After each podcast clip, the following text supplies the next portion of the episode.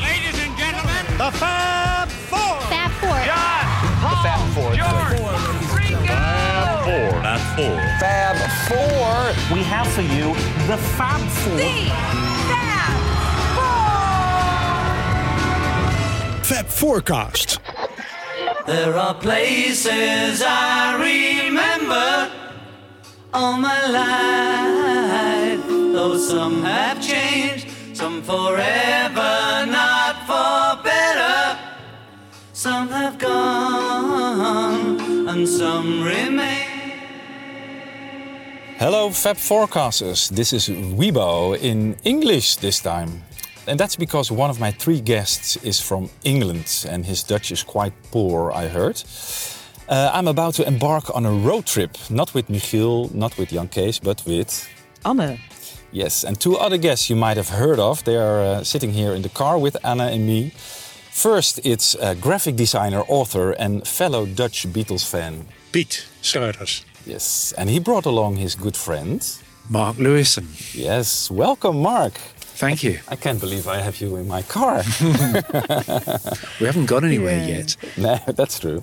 And where are we? And where are we heading for? Well, it's a suggestion from Piet to go to Oosterbeek. Piet. What we want to do is recreate the Beatles movements in 1960, 1961 and 1962. Because they travelled a lot through the Netherlands by train and by car. And one of the first places they went to was Oosterbeek War Cemetery, wasn't it, Mark? Yes, they were. They were in Alan Williams' minibus, and they were on the road from Liverpool to Hamburg via London, and then they got the boat across the North Sea from Harwich on the east coast of England, and they landed at Hoek van Holland in August 1960, and then they were on the road right across the Netherlands until they got to the border with Germany. And so one of the places they stopped was the war cemetery. Yeah. So the short version of the purpose of this trip is simply to take a photograph how this cemetery looks today. Well, it's a very famous photo. It's also in TuneIn, I noticed. Can you describe the scene a little bit, Mark? Yeah, we may get into this later, but there may have been a second photograph of them taken in the Netherlands that is now lost and hasn't been seen by anybody for a long time, certainly not published. But the one published picture that we have is they went to this war cemetery. They were on the road and they parked and went inside. And John Lennon is not in the photograph, but Pete Best, who has only just joined them literally a couple of days before, is there, and George and Paul and Stuart. Together also with Alan Williams and his wife Beryl and their friend Lord Woodbine. And they were all on the road on their way from home in Liverpool to this adventure in Hamburg. And it's a great picture because it captures the moment just before they get to Hamburg when their life begins to really change. There's only one known picture as well of this. There's no outtakes. But they're by the memorial that says their name liveth forevermore, which was obviously an epitaph for the fallen soldiers, but it applies to the Beatles as well. Right. Okay. I suggest we start the engine. Let's go. And let's go.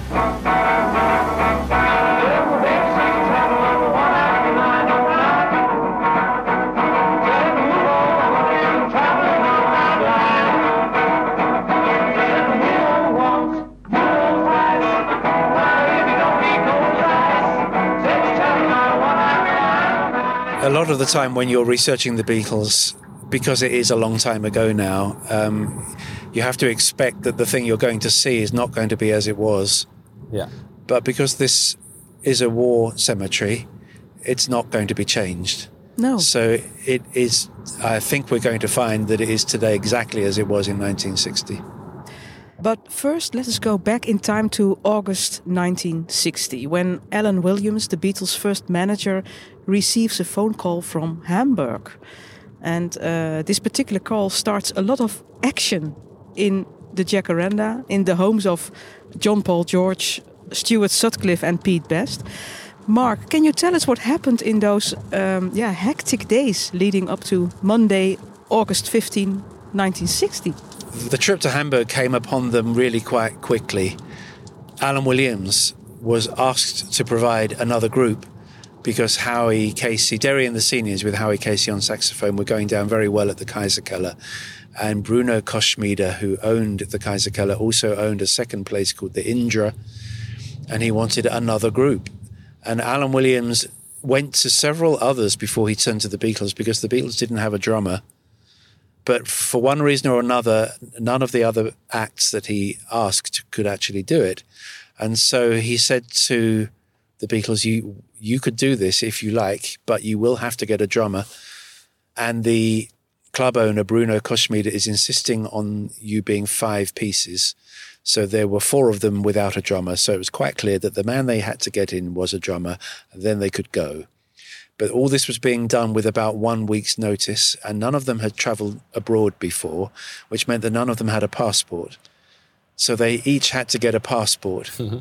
which is an application process. Fortunately, not a long one, because in Liverpool, being a seaport, there was a passport office, and you could go and actually apply it in person. You didn't have to send it away.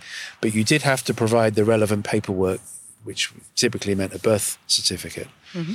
Paul's dad wasn't keen on him going because Paul was meant to be going off to study to become a teacher, but he wanted to go. So Paul had to talk his dad into it. That was Paul's challenge, talking his dad into it, which was never too difficult, it would seem, judging by the accounts of Paul and his brother and indeed his father when he was alive. They all said that Paul always had the ability to talk his way into whatever it was he really wanted. So that wasn't too much of a problem. It was a problem for Stuart because he was in the middle of a course at art school and hadn't yet completed it, and was a very promising student. And his mother was quite correctly, as you would imagine a mother would, saying, you know, why do you want to throw all this up and go off to play in a rock and roll group in Hamburg? Are you mad? Mm-hmm. You're in the middle of a college course here. But he wanted to go, so that proceeded. George, I can't imagine why there would have been any problem for George. He was out of work at the time, kicking his heels around, only 17, but otherwise free to go. Very supportive parents. And supportive parents, particularly his mother, who wanted him to, you know, follow his dreams, and his dream was certainly to play guitar as much as he possibly could. So that's three of them. Pete Best he only came into the group so they could go to Hamburg, and there's indication that even though they knew that he was a drummer and had a kit and wasn't doing anything, they hadn't turned to him before. The whole of the summer of 1960, they'd been operating with either fluctuating drummers or no drummer at all, but they'd never turned to Pete. But now they really had to get someone, and so they went to Pete. And Pete had a supportive mother. Pete had left school early and didn't have a job, so he wasn't doing much, so he could go. And the difficulty seems to have been John, his Aunt Mimi, because she despaired of this kind of activity for John, because it wasn't going to lead to anything constructive. She wanted him, he was clearly bright, if unconventional, and she wanted him to knuckle down and do something that would actually lead to him having a job and being able to earn money and make his own way in life. So she told him that she wouldn't give him his birth certificate. I don't know where she put it or where she hid it or anything like that. That's unknown to me. But there was a scene inside the house where she refused to hand over the paperwork that he needed. And he had to apply for a birth certificate before he could apply for the passport. So all this was being done in a great hurry in the week before they went. He even went to the office on the very Monday morning, the day of the departure. Yes, well, inside John Lennon's house, which is now a National Trust property, there is a little exhibition of items that Yoko Ono has kindly loaned from the Lennon archive that pertains to John living in his years of living in that house. Early photographs of him as a child. And one of the things on display is his passport. Well, the first time I went to the house and I saw the passport, that was it. I mean, I wanted to see the house, but I wanted to see the passport even more, because when you're a researcher, the passport has all that you need. You know, it's got the entry and exit stamps for all the countries visited, and it just tells you the story of that person's travelling in those years. And the passport began in 1960. And the first thing I noticed was that the passport was issued on the 15th of August. Well, the 15th of August was when they left. So that meant and they were leaving in the morning, because Alan Williams told me they had a long journey ahead and they were setting out after breakfast. And yet John didn't have a passport yet. And that tied into what Cynthia told me of a great scene that took place in the house that morning with Mimi literally hanging onto John's trouser legs so that he couldn't leave the house. And he literally had to shake her off in order to get out of the house and go off, hopefully, to get a passport and be off to Germany.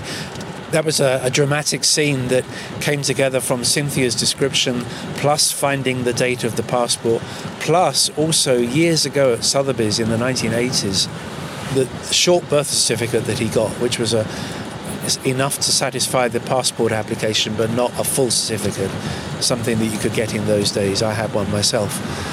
It stated your name and date of birth, and it was an official document, and with that you could apply for a passport. That was dated, I think, the 12th, which was the Friday. So that all tied in together, and I realised what the picture had been and wrote it as such. And it was very good. I was very pleased with all of that. What I hadn't seen when Tune In was being written and published was George Harrison's passport. And in the years since Tune In was published, I've seen it.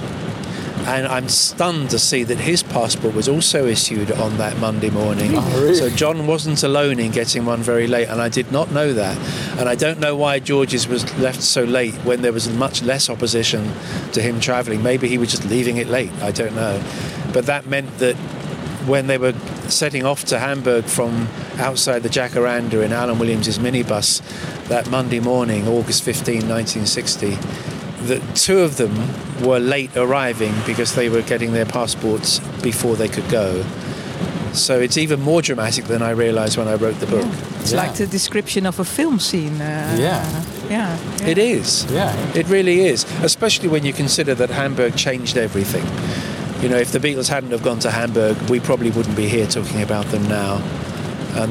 They wouldn't have been able to change our world because they wouldn't have had that great alteration in themselves that Hamburg provided. We have quotes from John, Paul, George and Pete about how Pete came to join the Beatles. And let's listen to those quotes. Alan Williams came to us and said, OK, lads, you can have this job in Germany. The only problem is you've got to be 5 people. He's asked for a 5-piece band. At that point, Paul was the drummer because all the drummers didn't show up. And so the only way we could get to Hamburg, we had to have a drummer. And we just heard that this guy was, we knew of this guy who was living at his mother's house who had a club in it, and he had a drum kit. So we thought, OK, well, we'll get a drummer. Where do we get a drummer from? Mm-hmm. I remember there's this guy I met who just got a drum kit for Christmas. His name's Pete Best. Pete, good mate, his mum had a club where we played. I got a phone call from Paul. It was in the afternoon. And he turned around and said, Pete, we've had the offer to go to Hamburg. We need a drummer. We've seen you playing drums, and we'd like you to join. So I said, yeah, you know, it'd be nice. So he said, OK, can you come down and audition? So he said, yeah. So we went down the following day to audition, which was at the Wyvern Club, which is the old Blue Angel. And we played about 5 or 6 numbers. We did a quick audition with him. And we just grabbed him, auditioned him, and he could keep one beat going for long enough. And jumped in the van and went to Hamburg. Who were in the party that travelled to Hamburg? We know John, Paul, George and Pete, but who else were in the van? I'd Stuart. And Stuart, of course, yes. Yeah, so they were a 5-piece. Yeah. And aside from them, Alan, as the driver, the main driver, it was his minibus. His wife Beryl, who was very much a part of the scene, the Beatles knew her well. She was always in the Jacaranda Club along with Alan. And she was the more sensible one of the two. You know, Alan was flighty, great fun, but a real character. And Beryl was also a very interesting, talented, arty person, but just a little bit more sensible than Alan. And their friend Lord Woodbine, whose real name was Harold Phillips, who was a West Indian. Come over from, I think, Jamaica after the war, come over to Liverpool and lived there. And he was a partner with Alan Williams in 1 or 2 shady businesses. And he'd been with Alan to Hamburg already when it first homed into their view back in the spring of 1960. But now he wanted a return. So he was in the minibus as well. And according to Alan, who said it consistently, so it must be right, they picked up a German waiter from a club in London on their way. So instead of going from Liverpool to Harwich to get the ferry, they took the route via London, which was much longer, in order to pick up this guy who was going to be a translator or something like that. Somehow or other, he was part of the journey. So there was this German guy in the car about whom nothing is known. I'm not even sure how old he was. I don't know anything about him. His name, I think, was Steiner, but I couldn't swear to that. More needs to be found out about who that other passenger was than we know. And there was also a brother of Beryl's. Oh, absolutely. Yeah. Thank you. I'd momentarily forgotten Barry. Beryl's much younger brother. Beryl was Alan's age. That was around 30. But Barry was much younger. In fact, he had been at school with Paul and George at the Institute. And it's thanks to Barry that we have that picture, because he took it. He's an important figure in this story. Yeah, he took that picture at the cemetery, and he took a couple of pictures as the minibus was loaded onto the ferry at Harwich, which was a complicated procedure, much more so then than it would be later. It had to be winched up and by a crane and put onto the boat as opposed to being driven on. And he took a couple of pictures of the minibus in mid-air, one of which has John Lennon watching it. Just at the side of the picture, you can see John is watching it. And on top of the minibus is all their gear, the guitars and everything. So he's obviously being, he's worried that it's, there's some accidents about to happen. But fortunately, it all got on okay.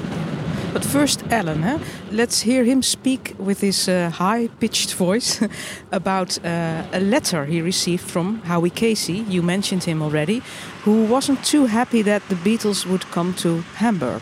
The group that was playing there was one of the big groups in Liverpool, which was Derry and the Seniors, featuring Howie Casey, the lead. And he sent me a letter over saying, look, Alan, we've got a good thing going over here for all the Liverpool groups.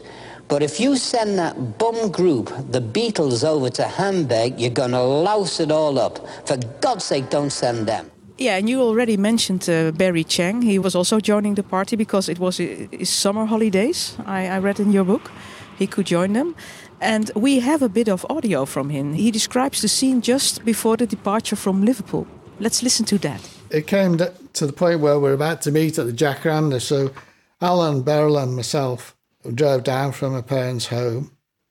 I think Paul and George probably went on the bus with their guitars. George and Stuart probably walked down because it was only half a mile to the Jacaranda from where they lived. And Pete probably, with his drums, got a lift from his mother because he lived about probably 3 miles from the city. So we loaded up the van, speakers, guitars, luggage, Pete's drums on the roof, and we were ready to set off. There were 9 people on board at this stage. We left Liverpool with 9. Mark, what do we know about the first part of the trip in England? You mentioned London. What did they do there? They picked up Herr Steiner? Yes. They had to go to Soho to pick up Herr Steiner. He was working in a cafe on Old Compton Street, opposite the Two I's Coffee Bar. Famous bar? Very famous. Yeah. It was like London's version of the Cavern, in that it had been where Cliff Richard was discovered, and others after, Tommy Steele, I think. Well, Tommy Steele first and then Cliff Richard. So it became known as the place where you could go to be discovered and become made into a rock and roll star. And that venue, that little cafe, plays its part in this whole story anyway, because it's a long story, and I don't know whether you really want to get into it, but the Hamburg thing happened because Alan took Derry and the Seniors down to the Two I's Coffee Bar after they'd been let down by an impresario called Larry Parnes. And so if Larry Parnes hadn't let down Derry and the Seniors, Alan would never have been there and bumped into Bruno Koschmider for a second time, having met him once before in Hamburg. And it was that second meeting that led to Williams providing groups for Koschmider's bars. So it all turns on a few twists of fate, as these things often do. Yeah. The minibus is always described as a van, and thanks to Barry Chang's photographs, I was able to show them to a dear friend of mine and Pete's, called Adam Smith, now gone, now died, who knew a lot about vehicles, historic vehicles, and I just showed him the photographs that Barry Chang took and said, what exactly is this vehicle that they were taking? And it turned out not to be a van at all, but a minibus, a Morris J2 minibus. And thanks to the internet, I was able to go online and immediately find pictures of the inside of the minibus to see what it looked like, what kind of... They were in this for 36 hours. How many were there all told? 5 Beatles plus Alan and Beryl and Barry, that's 8. Party of 9, I think. Plus Lord Woodbine is 9 and Steiner is 10. Yeah. So they're crammed in this thing, and I wanted to see what kind of conditions, what the seating arrangement was. And it turns out that it had a bench seat running down the left side and down the right side of the minibus. So they sat opposite each other. It wasn't rows of seats. It was 2 strip seats, if you like, and they all had their feet in the middle of the bus.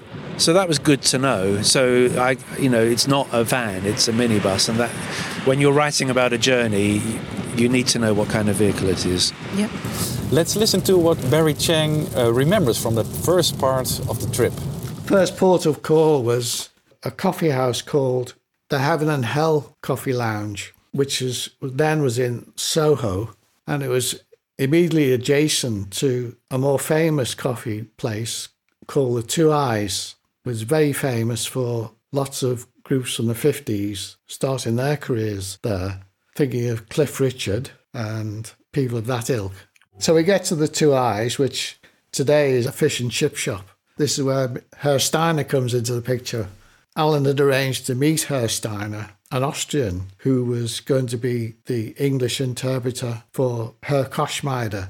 Koschmider being the owner of the clubs in Hamburg that the Beatles were going to be visiting. So we picked him up with even more luggage. And then the next port of call was to go drive 85 miles to Harwich, because the crossing Alan had chosen was from Harwich in the UK to the Hoek van Holland. And that crossing took about 7 hours, I guess. So there was the passenger, we mentioned him before, Herr Steiner, who joined the minibus. His identity remains a mystery, you told about it. Have you tried to track him down for a tune-in? Yes, I did, but there's almost nothing to go on. I asked Alan for everything he could remember about the fellow, but he was sitting in the front seat of a vehicle and Steiner was sitting behind him. He didn't see him a lot. No one really remembers much about him. He may not have spoken very much. It's hard to get a lead on him, but I mean, if anyone listening to this would like to take up that challenge, it would be good to know just a little bit more about who he was. You know, if he was older, he may have fought in the war. I mean, the thing about all of this that never really gets remembered anymore is that this is only 15 years after the end of the war. And that's another reason why Millie Sutcliffe didn't want Stuart going over there, because she hated all Germans, because of what the Germans had done in the Second World War. Yeah. And that was not an uncommon feeling at that time. It was still very recent. 15 years is nothing. When the Beatles arrive in Hoek van Holland on Tuesday morning, August 16, things aren't going very smoothly from the start. There was a lot going on as well over there. Can you tell us a little bit more about it? What were their first footsteps in Holland? In some books it is suggested that they had to wait 4 hours for the customs to clear, because the passport officials didn't believe that all this equipment that they were hauling into the country was for their own use. They thought they were importing it to be resold. So and therefore would have to pay duty on it. There was some delay, and some books say it was a 4-hour delay. My book says 4-hour delay. Including your book. And I got that from Alan. And also the book, The Beatles in Holland, which I collaborated on. However, there's also a quote in Alan Williams' book, I think. Yes. That they arrived in Rotterdam, and in the rush hour, because they were traveling through a great mass of people on bikes waiting for traffic lights, and John shouted at them through the window. Of course. Yeah. And I found that believable. And we were discussing it this morning. For them to arrive in Rotterdam in the rush hour, so that would be before 9. And their arrival in Hoek van Holland was 6, a little after 6. Yep. I think the delay was a little less than 4 hours. I can't think what would you talk about for 4 hours? You know, I mean, there's only one argument to be had, and either you're going to have to pay the duty or you don't. But 4 hours, yes. It now looks like Alan Williams may have been exaggerating, and I just took him at face value on that, but it probably was more like 2 hours. Yeah. But nonetheless, there was that struggle. They were masquerading as students, you see, because Bruno Koschmider was about to employ them in Hamburg but hadn't bothered to get any permits for them. Yeah, but because of these guitars and everything and Pete's drums, the Dutch authorities thought that they were probably going to be selling them, and therefore there should be some duty paid on it. There's also a footnote in your book which quotes Paul from the anthology, that he said the customs were suspicious that they were smuggling in coffee. Yes. Yeah, that's what Paul says, and I mean, that's such a clear memory of his that it has to be right. But as he says, what a strange thing, you know, smuggling in this or that, you know, drugs or drink or whatever it might be, or some gold, but diamonds, but coffee. Yeah, yeah. I was wondering, Pete, why would they want to head north, firstly, towards Amsterdam, if they're bound for Hamburg, which is east? Hamburg is certainly east, and I don't really believe that they were heading north, even though it's in some books and recollections. It's possible that they were eager to visit Amsterdam, not having been there before. But the most logical way is to go east, and the main road from Hoek van Holland does go east, and it's the first town you get to is Rotterdam, which they eventually ended up in. And that is really the main road. It used to be called E36, which goes to Rotterdam, and then it goes to Utrecht, and it continues on along Amersfoort and further east that to would Germany. Be the most logical route, right? To go Utrecht and then to Groningen probably, and to Hamburg. And the road we are on now, which is now called the A12. A12. Yeah. It's about the same as the E36 as it was called in 1960. Mm-hmm. Are you suggesting they maybe that their journey was on the road we're on now, the actual road? Oh yes, I'm suggesting that. The actual road. Yes, good. Except that we are on the way to Oosterbeek, which is further south than the E36. So they must have, as we said before, the road to Oosterbeek must have been taken on purpose. Yeah. Alan Williams wanted to go there to pay his respect, and it's only a little bit. Too much to the south. Yeah. Yeah, it's not a giant detour or something. No.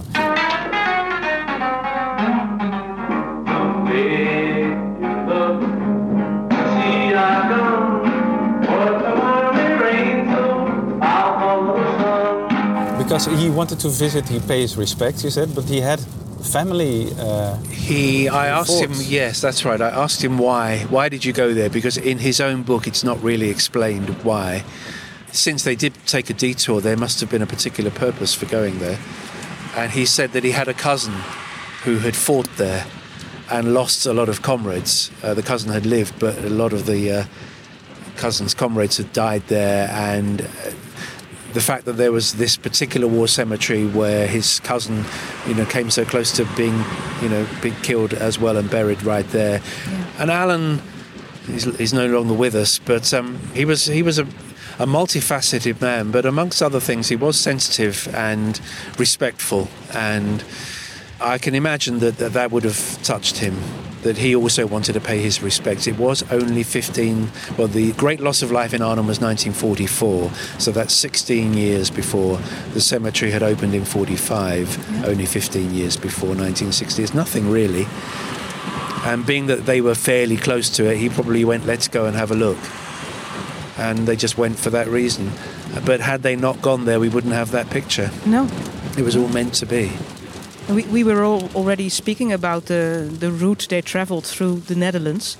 And Pete, you have made a reconstruction of the route. And as we mentioned, we are driving part of this route right now, which I think is very exciting.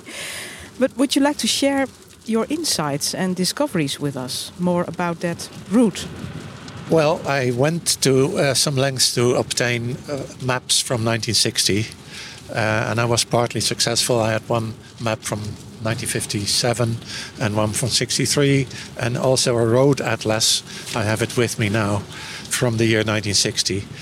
But as I said earlier, I found out that the roads are not that much different from today. So we are still on the E36, as they would call it, in 1960, on the road to Arnhem.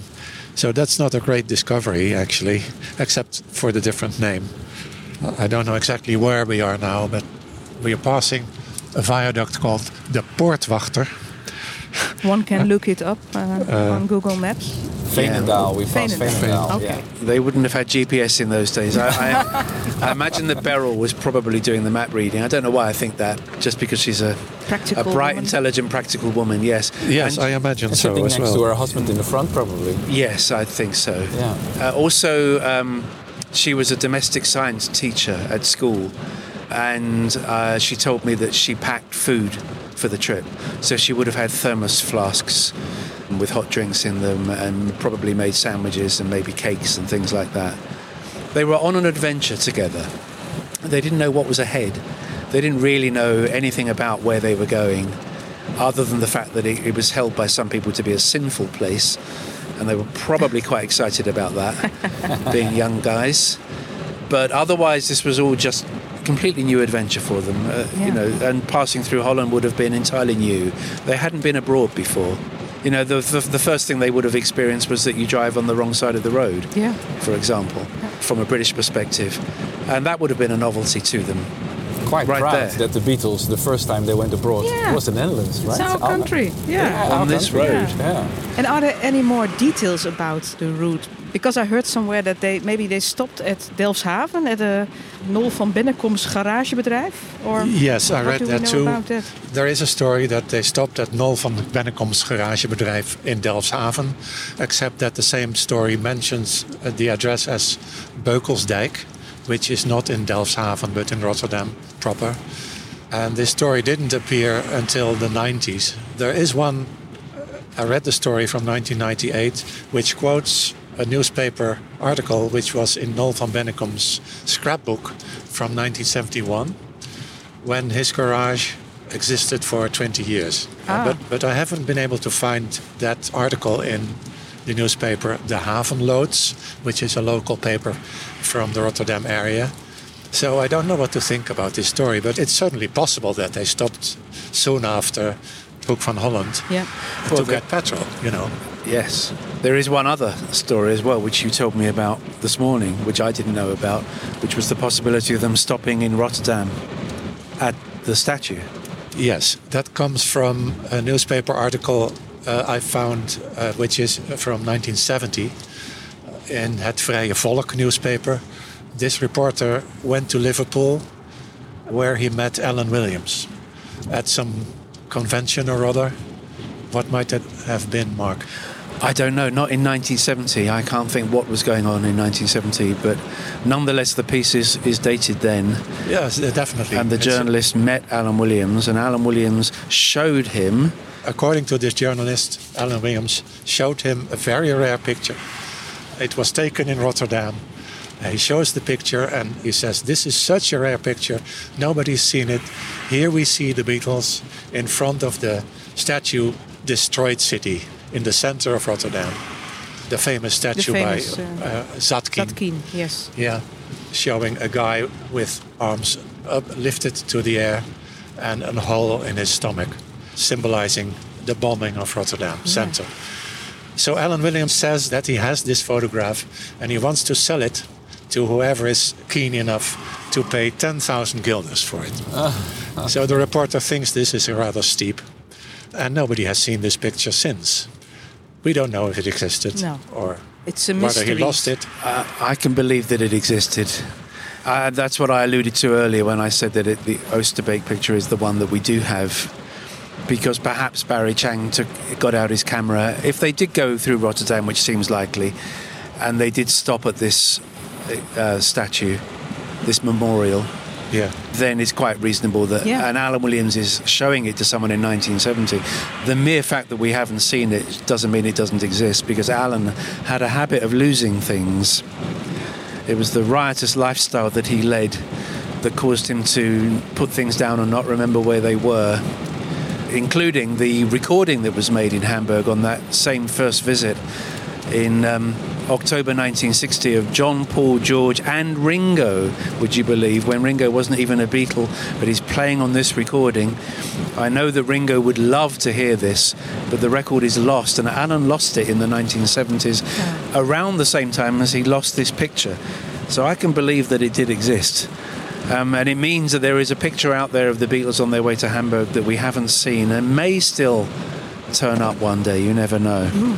It's quite exciting to imagine that we will see this picture somewhere in time. Yeah, it's popping up all kinds of pictures all the time, so maybe. Yeah. Well, just this very week, this is now March 2023, a photograph of Ringo and Billy Preston together in 1962 has turned up. Oh, really? Only photograph of Billy with any of the Beatles in 1962. And that's just surfaced this week, so anything's possible. Yeah, that's quite exciting as well. Beep, beep, beep, beep, yeah! Let's go back to the minibus. What was the atmosphere like in the minibus? Can you tell us something about that, Mark? It was a long journey, so they would have been sleeping and shouting and joking and body noises and, all the things. So they were getting to know one another. Pete, who didn't really know them very well at this point, is getting an indication of the group that he's joined, even though he hasn't really played with them yet beyond a little rehearsal. He's now meeting them. I'm sure John had his harmonica with him. He always used to travel with his harmonica. And we know at some point in the journey he definitely acquired a harmonica, which is another story. So I expect he would have been playing that to pass the time. It was the period of when, as people always used to say to me when I was young, you made your own entertainment in those days. When we started off, we had a manager in Liverpool called Alan Williams, who was a small bloke, a little sort of high voice, little Welsh accent. Yeah, all right, lads.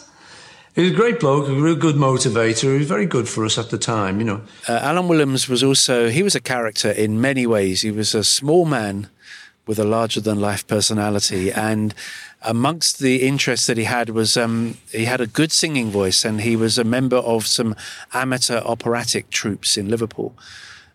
And this man, who later in life many people found rude or uncouth and often inebriated, was also a very fine singer. And when I first met him in the 1970s, he was still singing in opera companies, amateur opera companies. So he probably would have treated them in the minibus to a song or two with his operatic voice. And they probably would have been telling him to turn it down or turn it off as well. But I imagine he just would have sung regardless because, you just need to pass the time, don't you? It's a long old journey that. You've got to have some entertainment. And didn't he also read from The Wind in the Willows? So he said, yes, so he said. But we have a fragment of Wind in the Willow, so who wants to do an Alan Williams impression? As long as it's not singing operatic arias, that's a little bit beyond me. Could you read it, Mark? Oh, okay. Take the adventure, heed the call, now ere the irrevocable moment passes. 'Tis but a banging of the door behind you, a blithesome step forward, and you are out of the old life and into the new. Then someday long hence, jog home here, if you will, when the cup has been drained and the play has been played, and sit down by your quiet river with a store of goodly memories for company. Oh, wow. Wonderful. Yeah. That really is perfect for the journey that they were on. Yeah. The old life and into the new. I wonder if Paul now sits back with his store of goodly memories and thinks about the first journey to Hamburg. Yeah. I mean, for us, we're the observers, we're the historians, we're the people who come and look where they were, but they were actually living it. There's a big difference. We are approaching the cemetery now. What do we know about this site, Pete? Well, I can read a bit from Wikipedia. The Arnhem Oosterbeek War Cemetery, more commonly known as the Airborne Cemetery, is a Commonwealth War Graves Commission cemetery in Oosterbeek near Arnhem, the Netherlands. It was established in 1945, very shortly after the war, and is home to 1,764 graves from the Second World War and some later graves, people who died and were interred later. And it says most of the men buried in this cemetery were Allied servicemen killed in the Battle of Arnhem which was an Allied attempt to cross the Rhine in 1944 and in the liberation of the city the following year. The Battle of Arnhem, as we know, went horribly wrong. It took place in September 44, September 16, 17. Anyway, it turned out to be a disaster, and that's why we have this cemetery. Yeah. On the 26th of September 1944, a British-led force of 2,000 paratroops succeeded in making a crossing of a fast-flowing river in central Holland. For the British paratroops, a terrible battle was finally at an end. These 2,000 men were all that were left of an original force of over 10,000 that had arrived in Holland just 9 days before. 1,764 people. Yes. Yeah. It's a lot of people. We just parked the car here at the cemetery, just like Alan has done, yes. I think. Yeah. And do we know what happened when the party arrived here? Well, the one thing we can say for certain is that John Lennon is not in that photograph. Yeah. And it was always assumed, because that picture made it out early and it was in a lot of books and published in magazines and things in the 60s. It was always assumed that he had taken it. That's why he's not in it. But Barry did take it. So why isn't John in it? And in Alan's first book, The Man Who Gave the Beatles Away, he said that the sight of all the war graves sickened John Lennon. Such tragic loss of life had upset him so much that he didn't want any part of it. He didn't want to go in there and be amongst all these graves. You know, war was stupid and war was wrong and I don't want to go in, which is perfectly understandable. Yeah. But it may not be the case, because that first book of Alan Williams is really not to be believed in those kind of detail. He might just have been standing by Barry when Barry took it. I mean, Barry doesn't remember. He's just not in the picture and we don't really know why, but perhaps the original explanation is correct. Yeah. Well, we are here. Let's have a look. Yeah. Oh, I know I'll never lose affection for people and things that went before. I know I'll often stop and think about them. In my life, I love you more. We stopped at a famous war cemetery in Arnhem, and we had our photograph taken on the cenotaph there. And it's on the cenotaph, it says, their names liveth forevermore. We'd walked up and down the rows and rows of crosses. I got my camera out again and asked a group of us to assemble on the cenotaph. The cenotaph was the memorial to the fallen, so a few of them stood round and posed for the picture. Unfortunately, the inscriptions of the fallen, which reads, their name liveth forevermore, were still in view and comes out quite clearly on the photo. So I wish I could say that I knew what was going to happen to these guys in the near future. And that's why I took the photograph. But in truth, any visitors to the cemetery, I think they would all go and stand at this place to have the photograph taken. So right from the car park, we're entering the entry area, which is covered in gravel. And the first thing we see is an entranceway with two little houses on both sides, and immediately we see the cross in the distance, the cross of remembrance it is, and we're approaching now the stone statue, their name liveth forevermore. That's the first thing you see. Yeah, it's right there. So obvious. Yes. And here we're standing at the gate. You really, isn't it? The sign is there to greet you. It's the first thing you're meant to see. Yeah. Their name liveth forevermore. And then your eyes widen and you see all the graves on the left and the right, flanking the memorial. It's smaller than I thought. Yeah. I had a vision of acres of graves, but it's quite compact. Yeah. Yeah. Well, there is a grave of one Peter Best here in the graveyard. Yes. There's a book with all the names of the fallen here. Yeah. It's in one of these chapels, isn't it? Yes. Yeah. And when I was here the first time, is there a Lennon? Is there a Harrison? Is there a McCartney? Is there a Sutcliffe? No. But there is the grave of a Peter Best. Yeah, from Liverpool. Was he from Liverpool? Yeah. I looked it up. I mean, this is life and this is death, isn't it? I mean, it's just a lottery. It is. One Peter Best joins the Beatles on the other one and comes here to see the grave of the other one. or not to see it, but maybe he saw it that day. I have it here. He was a son of Horace Charles and Elsie Emily Ellen Best of Liverpool. He was 19 years old. So, and Pete Best, when he came here, was 18, about to turn 19. Wow. What a coincidence. Yeah. Yeah. Yeah. Well, the Beatles story is full of those coincidences, yeah. Right? Yeah. Yeah. Yeah. Well, shall we open the gate? We're the only ones here on this March day in bitterly cold rain, wind. It's a very wet day, and we see that the monument is completely wet, looking quite different from the one in the photographs. And also it's covered with wreath. Flowers. Yes, yeah. Appropriately. And flowers, yes. And we need to have some pictures taken there. Of course. Yeah. Yeah. Their name liveth forevermore. Do we know where this quote is from, their name liveth forevermore? It's a Bible quote. It's from Ecclesiasticus 44:14. Praise of famous men. With their seed shall continuously remain a good inheritance, and their children are within the covenant. Their seed standeth fast, and their children for their sake. Their seed shall remain forever, and their glory shall not be blotted out. Their bodies are buried in peace, but their name liveth forevermore. Ah, finally dry here in the chapel. Cemetery register. Ah, there it is. Behind the iron door, cemetery register. Well, Pete, you open it.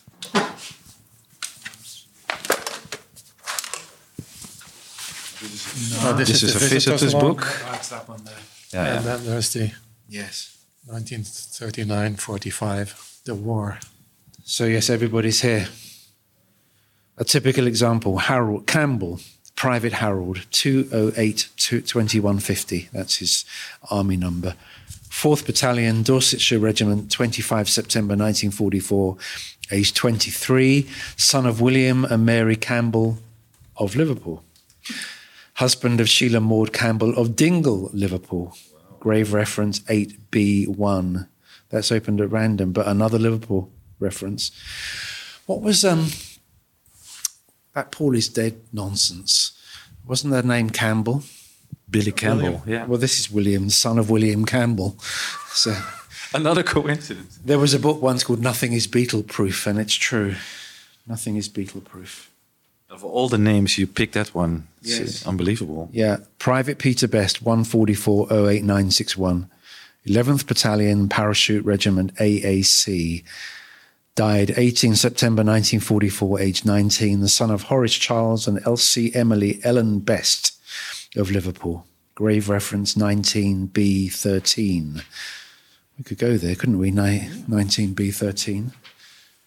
If there's a map, how we can find it. I brought the map. Oh, Pete brought a map. Okay, great. So we can see it. So, when I go to these places, I always look up my name.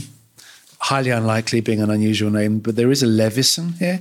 Sergeant John Oliver Lewisohn of Farnham, Surrey.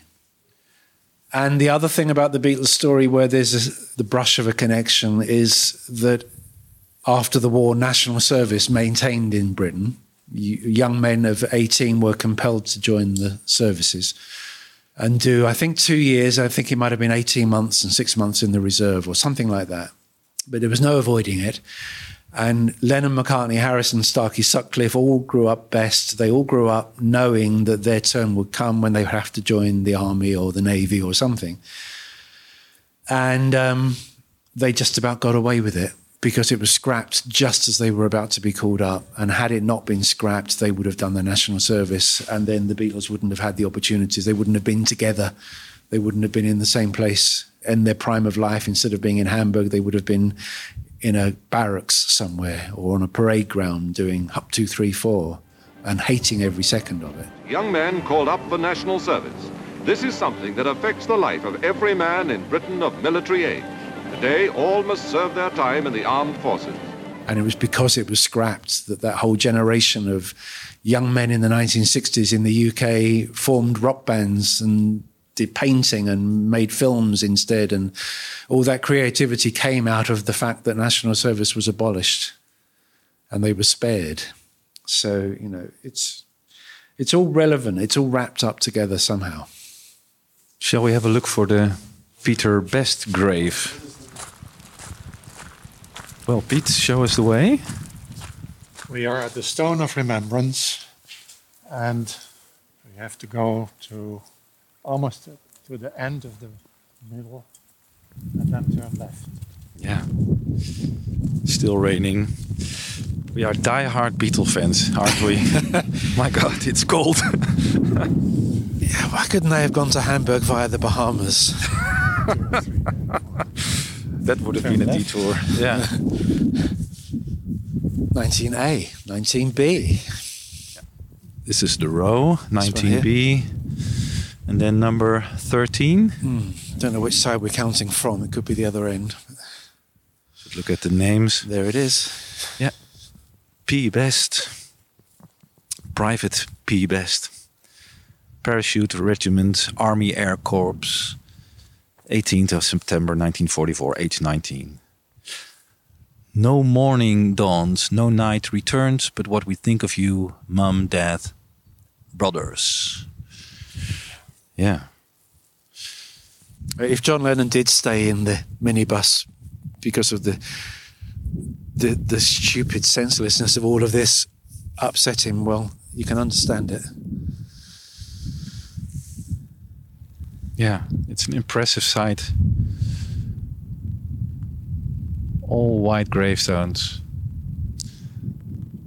Well, as I said, in my imagination, it was a much larger space. Yes. In the photograph, you see the cross at the back and the trees. It makes it look like very broad. Possibly field. With all the trees in leaf. Yeah, but as you said, it looks like it looked in 1960. Nothing has changed. It's not chapels changing. Must have been there as well. Yeah, it's simple and eloquent. Yeah. So we're now back in the chapel at the cemetery, and after the visit to Oosterbeek, the minibus went to nearby Arnhem.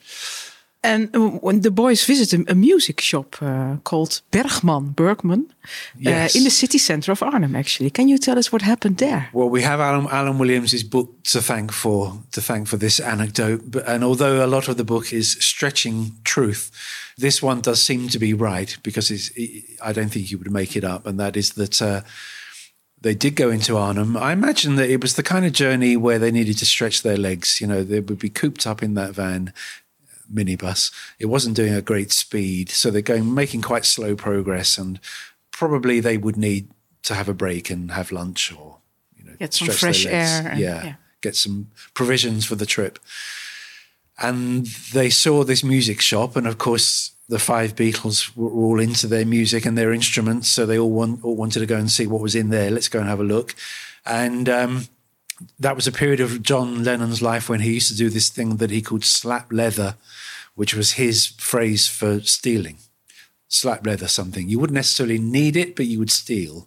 It's just a part of being a teenager, and the it's occasion just a prank. Was there. And it's a prank, And so when they, according to Alan Williams, when they came out of the music shop, John said, "Look what I've got," and pulled out of his pocket a harmonica that he didn't have when he went in, and stole it, basically. And Alan Williams is going, "Oh, you guys are nuts. We've gone to the country under a ruse of being students, and now you go and steal something. Maybe you bring us into trouble." And exactly. But so if John didn't already have a harmonica on this long journey, he certainly had one now. I do know that some years later, the Dutch-based fan magazine Beatles Unlimited, some representatives went into the shop and paid for the harmonica that John had stolen. Because when I went in there, they had a photocopy of the receipt that when the payment was finally made 25 or 30 years later.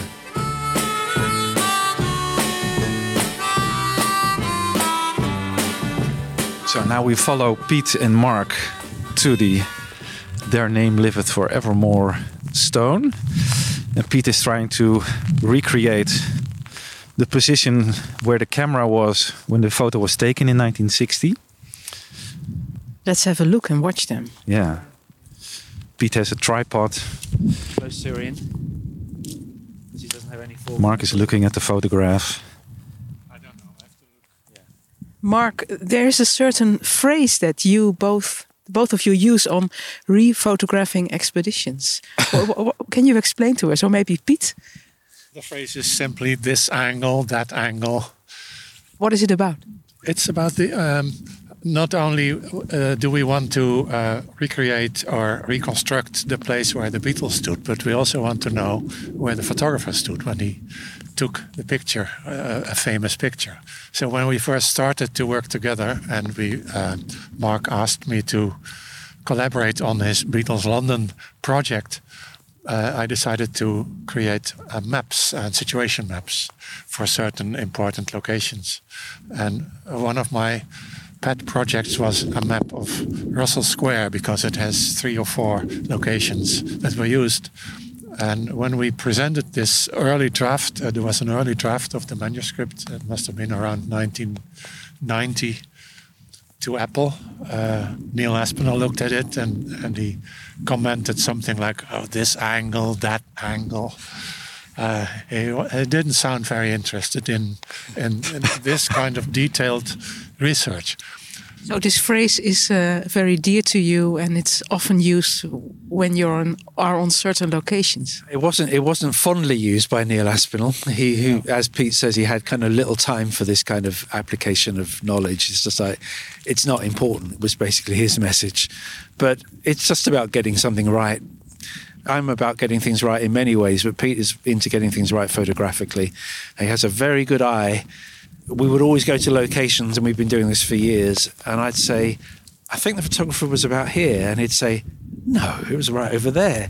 And he'd walk almost unerringly to the right spot immediately.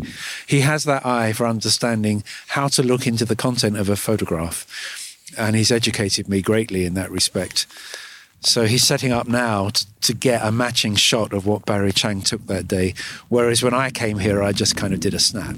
Yeah. Do you think your work is complementary to each other? Yeah, very much so. Very much. But we were both fond of Neil Aspinall. And so even his derogatory comment is something that we're quite attached to. Yeah. We use it lovingly. Yeah. This one was taken from that angle, and that one was taken from this angle. And, you know, you're all nuts, basically. Yeah. And proud of it. Yeah. Sure. Well, let's wrap it up. We began this episode of Fab Forecast with the sounds of I'll Follow the Sun and One After 909 from the spring or summer of 1960. Let's finish off with the sound of the Beatles live on stage in Hamburg, the next stop of this trip we have recreated.